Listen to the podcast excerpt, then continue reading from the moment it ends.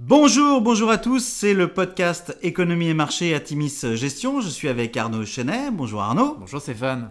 Alors petit avertissement, les performances passées ne préjugent pas des performances futures, donc bien lire documents de référence avant d'investir. Et puis nous allons citer un certain nombre d'entreprises. Il s'agit juste d'une illustration de notre propos et non d'une invitation à l'achat. Alors nous avons titré cette semaine une rentrée en eau trouble. Nous souhaitons tout d'abord une très belle rentrée à tous, surtout les tout petits. Mais sur les marchés financiers, il faut dire que c'était une rentrée assez difficile. La semaine dernière avait pourtant bien commencé sur les marchés. La conclusion d'un accord commercial lundi entre les USA et le Mexique a été un des éléments propulsant les principaux indices américains vers de nouveaux records. Ceci étant dit, l'annonce de la volonté de l'administration Trump de taxer à 25% pour 200 milliards de dollars d'importations chinoises a soufflé le froid à mi-semaine. La fin de semaine a par ailleurs vu réapparaître les inquiétudes sur les émergents, notamment sur la Turquie et l'Argentine. Le dollar s'est réapprécié ainsi nettement sur une année qui est décidément piégeuse pour les stratégistes spécialisés en devises qui, euh, pour beaucoup d'ailleurs, nous prévoyaient un, un dollar à 1,35 très rapidement. Euh, la non-conclusion d'un nouvel accord entre les USA et le Canada et la menace de Donald Trump de quitter l'OMC auront joué euh, au trouble, ajouté au trouble ambiant en fin de semaine. À noter le retour d'inquiétude sur l'Italie. Le 10 ans italien passe les 3,21% en fin de semaine contre 2% au 1er janvier, avec un écart significatif avec l'Allemagne, 0,33% pour le Bund allemand, et puis bien euh, le Gaulois réfractaire au changement, finalement, une bonne qualité de crédit, puisque le 10 ans français vaut 0,60 68%. Sur la semaine, le CAC 40 se replie de 0,47%, le SP500 progresse de 0,9% et le Nasdaq de 2,1%. Ça marche plutôt très bien pour les actions américaines. Justement, on a quelques bonnes nouvelles dans les portefeuilles Better Life et euh, Millennial euh, du côté de l'Amérique, Arnaud. Tout à fait Stéphane. Avec Lululemon, qui est une nouvelle entrée euh, du fonds Atimis Better Life, qui affiche un chiffre d'affaires en hausse de 25% et qui voit sa marge opérationnelle propulsée euh, de 11,8% à 18,5% et qui revoit euh, ses prévisions à la hausse et le titre s'envole.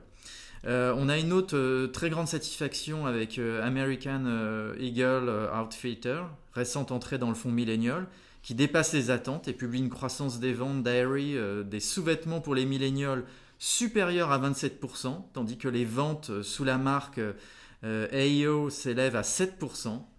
Les bénéfices sont aussi au-dessus des attentes avec un BPA de 0.34 USD euh, contre 0.31 anticipé.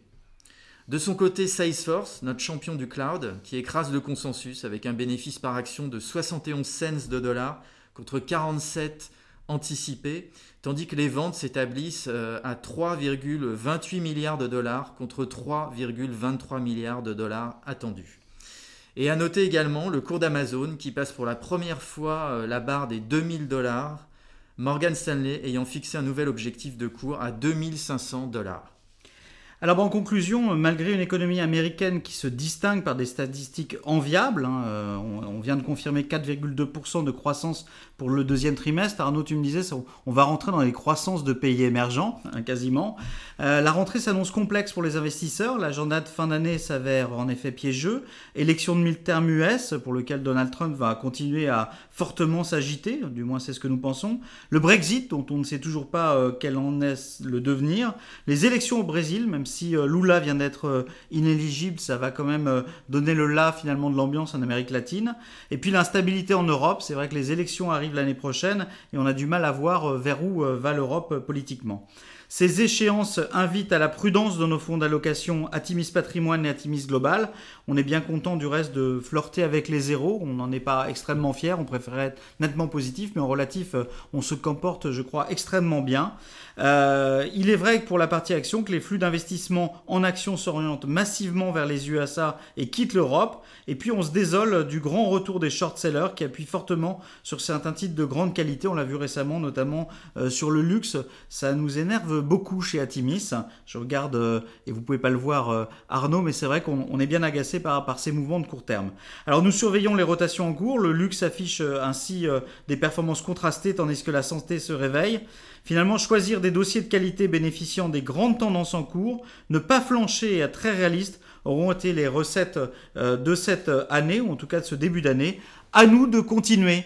Nous vous souhaitons une superbe rentrée et en pensant tout particulièrement aux plus petits qui ouvrent la rentrée d'école aujourd'hui. Bonne semaine à tous. Très bonne semaine à tous.